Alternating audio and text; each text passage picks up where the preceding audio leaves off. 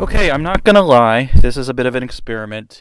Uh, I used to have a podcast called The Drinkable Globe, but now I'm pivoting a little bit and bringing you the Synth and Surf Saloon. Well, before we get started, let me introduce myself, or reintroduce myself if any of you listen to my previous podcast. Uh, my name is Jeff Cioletti. I am an author and editor. I've written five books. I've got my sixth coming out this fall. Uh, those five books are The Year of Drinking Adventurously, Beer FAQ, The Drinkable Globe, Sakepedia, and Drink Like a Geek. And coming this fall from Skyhorse Publishing is Imbibing for Introverts. Basically, drinking alone and loving it. And that book will be coming out in the fall of 2022 from Skyhorse Publishing. I'll, I don't have the exact dates from Skyhorse, but I hope to have it soon. Anyway, The Drinkable Globe, which was the name of my third book, not to mention my website, drinkableglobe.com, uh, it was about basically drinking and travel, drinking around the world, just as the book was about that. Um, so I talked about different areas, whether it's in, around the U.S.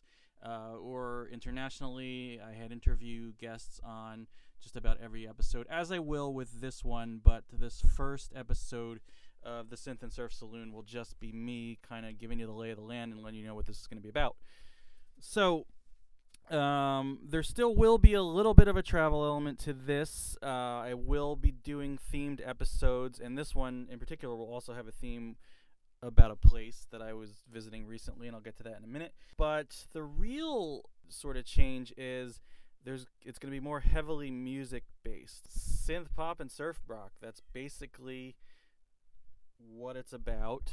Two of my favorite music genres, and as a booze author, I'm still keeping the drinking part of it as well as a little bit of snacks and eating that kind of thing. That's where the saloon comes in. So it's music, eating, drinking, you know, synth pop, surf rock, two seemingly incongruous genres, but uh, I love them both equally, and there is some logic to them. So, really, what kind of inspired me to combine those two things?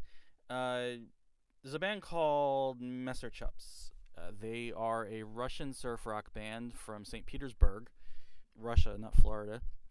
They do horror surf. They sometimes call it surfabilly. They they throw in a little bit of psychobilly, rockabilly, that kind of thing. But mostly it's surf rock with uh, kind of a B movie horror motif. And they're a trio. And the bass player is Svetlana, who goes by the name Zombirella and she kind of does double duty uh, as she's in another band called the Bleak Engineers, which is sort of a dark wave synth pop group.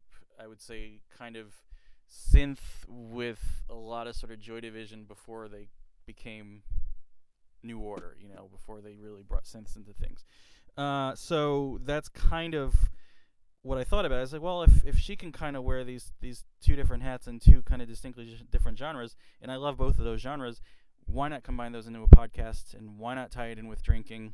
Just uh, to get things kicked off a little bit, I'll give you a little taste of the two bands I just mentioned. Here is Messer Chups with their song Hollywood Devils they're mostly an instrumental surf rock band, and that's most of what I'm going to be talking about. But they do have some vocals on it occasionally, and Svetlana herself, Zombirella, she does a lot of the vocals, and she, you know a lot of it's kind of just mostly spoken word.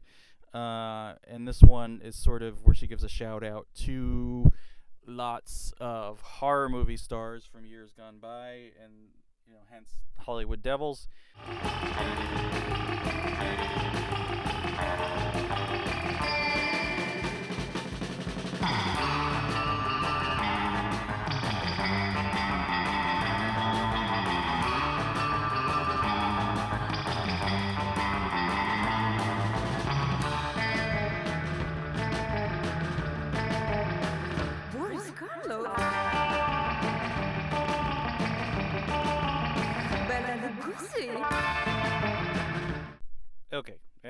See, she gave a shout out to Boris Karloff and Bela Lugosi.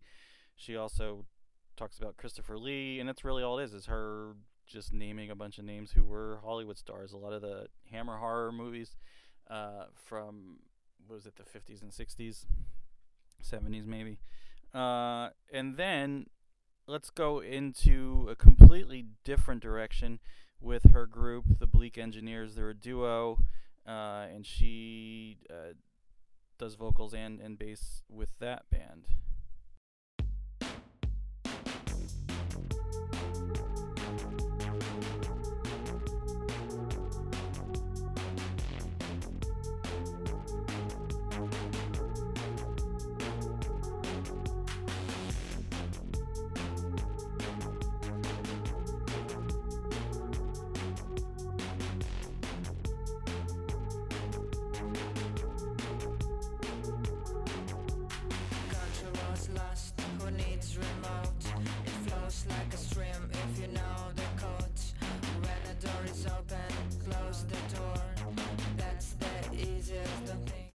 As you can see, uh, very classic uh, dark wave synth pop, and I just absolutely fucking love it. Uh, but so that's sort of, I don't know if if you if you felt like I needed a rationale for this, that is sort of one of the ways I am going to combine the two. Uh, there's obviously an overlap there, not in style, but in personnel. All right, so I mentioned a little bit of travel. Uh, for Christmas, the wife and I we went to Romania. First time we ever went. No, we don't have any family there. We just, you know, we wanted to try a new place. We hadn't been a few years back. We went with her parents to Krakow for Christmas, and I was like, you know, we should try somewhere else in Eastern Europe that we can go to and, and celebrate Christmas. And we had a blast. One of the key discoveries for me there musically was uh, a band called Omelette. They are a Romanian synth pop group, and this one is a song called Nikita that came out in 2018.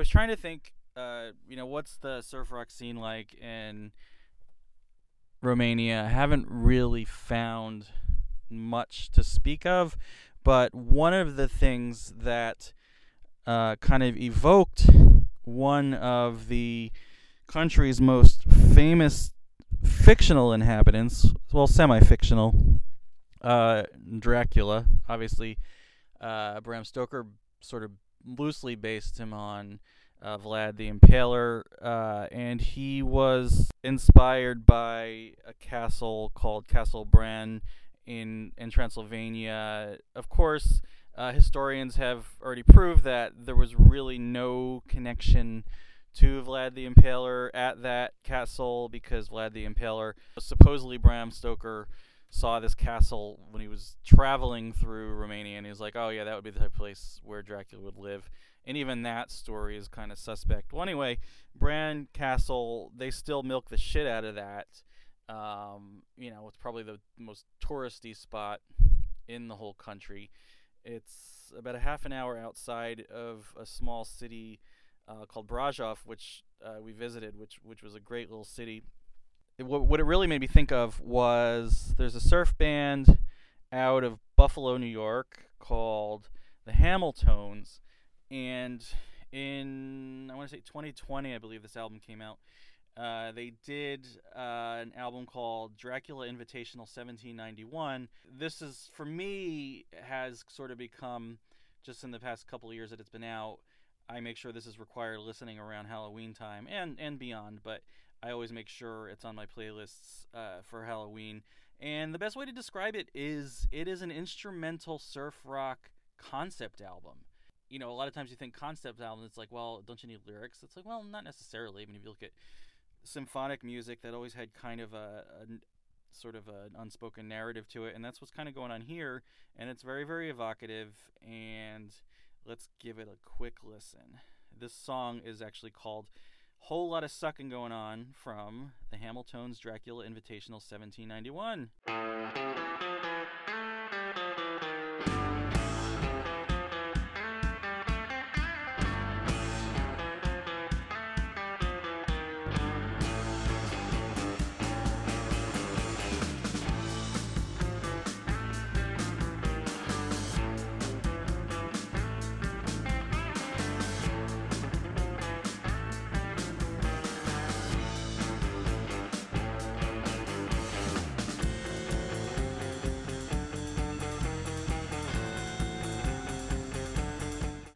There you have it. Whole lot of sucking going on from the Hamiltones uh, as we talk about Romania, and you know, obviously this is more of a fictional attachment to Romania than an actual attachment to Romania.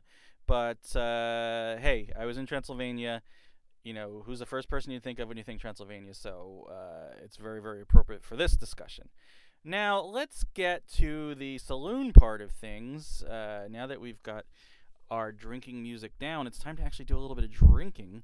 Um, so one of the things that I, I couldn't wait to try when I got to Romania was a spirit called Tuica. And I assumed going into it that it was going to be that's just what they called plum brandy, Tuica. But I was actually wrong about that. Uh, there's a stronger plum brandy called Palinka, not to be necessarily confused with Hungarian Palinka. Also, Romanians spell Palinka with a C, Hungarians spell it with a K. There are a lot of similarities. Romanian Palinka is distilled twice, where Tuica is distilled once. Tuica tends to be slightly lower in ABV. Well, not slightly, but it's usually 32% ABV, which is on the low side for a spirit that's not a liqueur. Um, and Palinka is usually 50% ABV.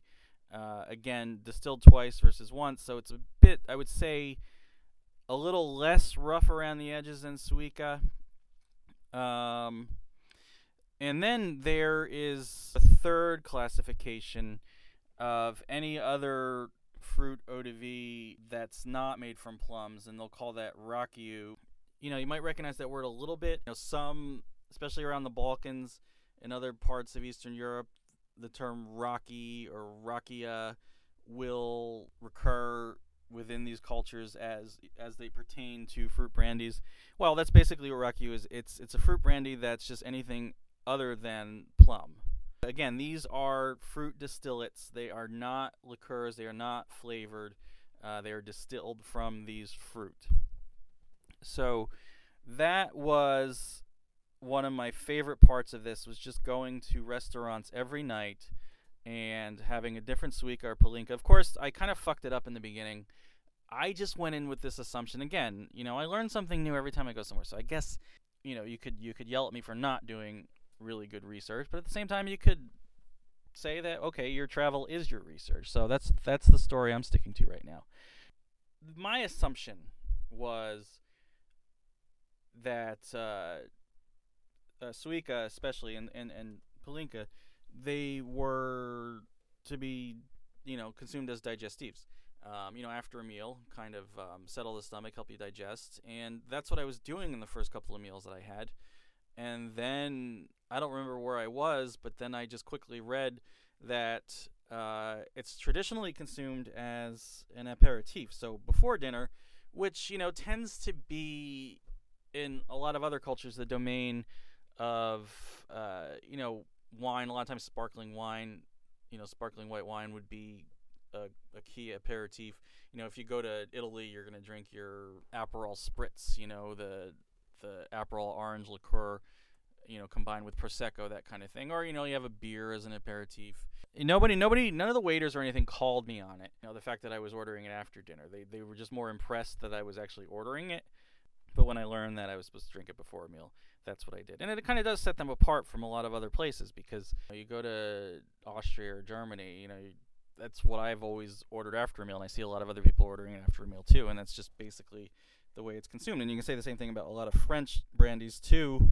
Calvados, and of course um, cognac and armagnac, and those are aged, so you can make an argument that well they they've got a little bit of sweetness to them. Um, there's a lot of caramel going on, so that might make them more conducive to having after a meal. But but still, it's they kind of do buck that tradition. So I, that that was interesting. So I guess it does sort of stimulate the appetite in the same way a wine would before you had dinner. It's just it's pretty strong. You only are going to have one or two before you eat and then you know afterwards you might want to sort of transition to something like a liqueur. You know, they have a lot of you know what you think of when you think of a a liqueur, which is, of course, they're distilled a lot of times. Most of the time, they're distilled from these fruits, but also they're infused with actual fruit. So it's a sweeter thing to drink after a meal, and it's more of a traditional liqueur than a more hardcore eau de vie style brandy. So that was quite the experience and, and one of the things that I was really enjoying eating there was their traditional cabbage rolls Generally, it's you know, it's cabbage roll stuffed with little chunks of pork.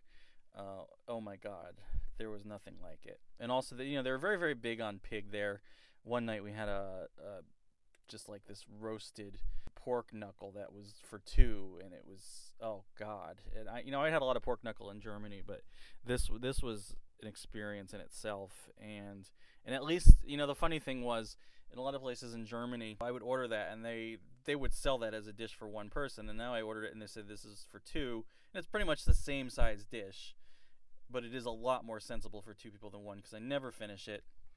And of course, they don't really do doggy bags in most places in Europe, so I always had to waste a lot of food, and it always kind of bummed me out. But the the cabbage rolls, the pork knuckle, um, you know, they're really big on pork ribs too. They're they're more roasted. They're not not barbecued per se, and those were really really good. And like the soups, these sour soups, you know, some of them had these um, Romanian meatballs, and apparently the one big thing that distinguishes Romanian meatballs from a lot of other meatballs, you know, aside from the fact that you're not like putting tomato sauce on it like we would be doing in in Italy, the key ingredient is dill, and tell you the truth, it really really works. And they have them. You can order them on their own, and then they have like a uh, a soup with smaller meatballs in them and there's usually this kind of nice sort of tart spiciness to the soups. Not spiciness, but you know, like a sourness to the soups. I will stop babbling for now. This was my sort of introduction to this podcast. The next episodes, I'll be having guests. There will be guests from the synth pop world, from the surf rock world, and then synth. Okay, when I say synth pop, it's more than, than pop.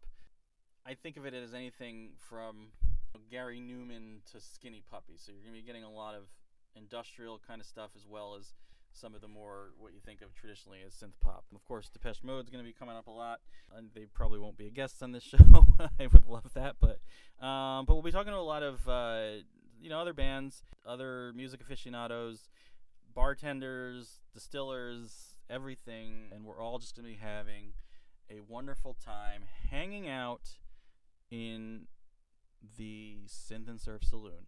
So, once again, I'm Jeff Cioletti, and I hope you can join me next time.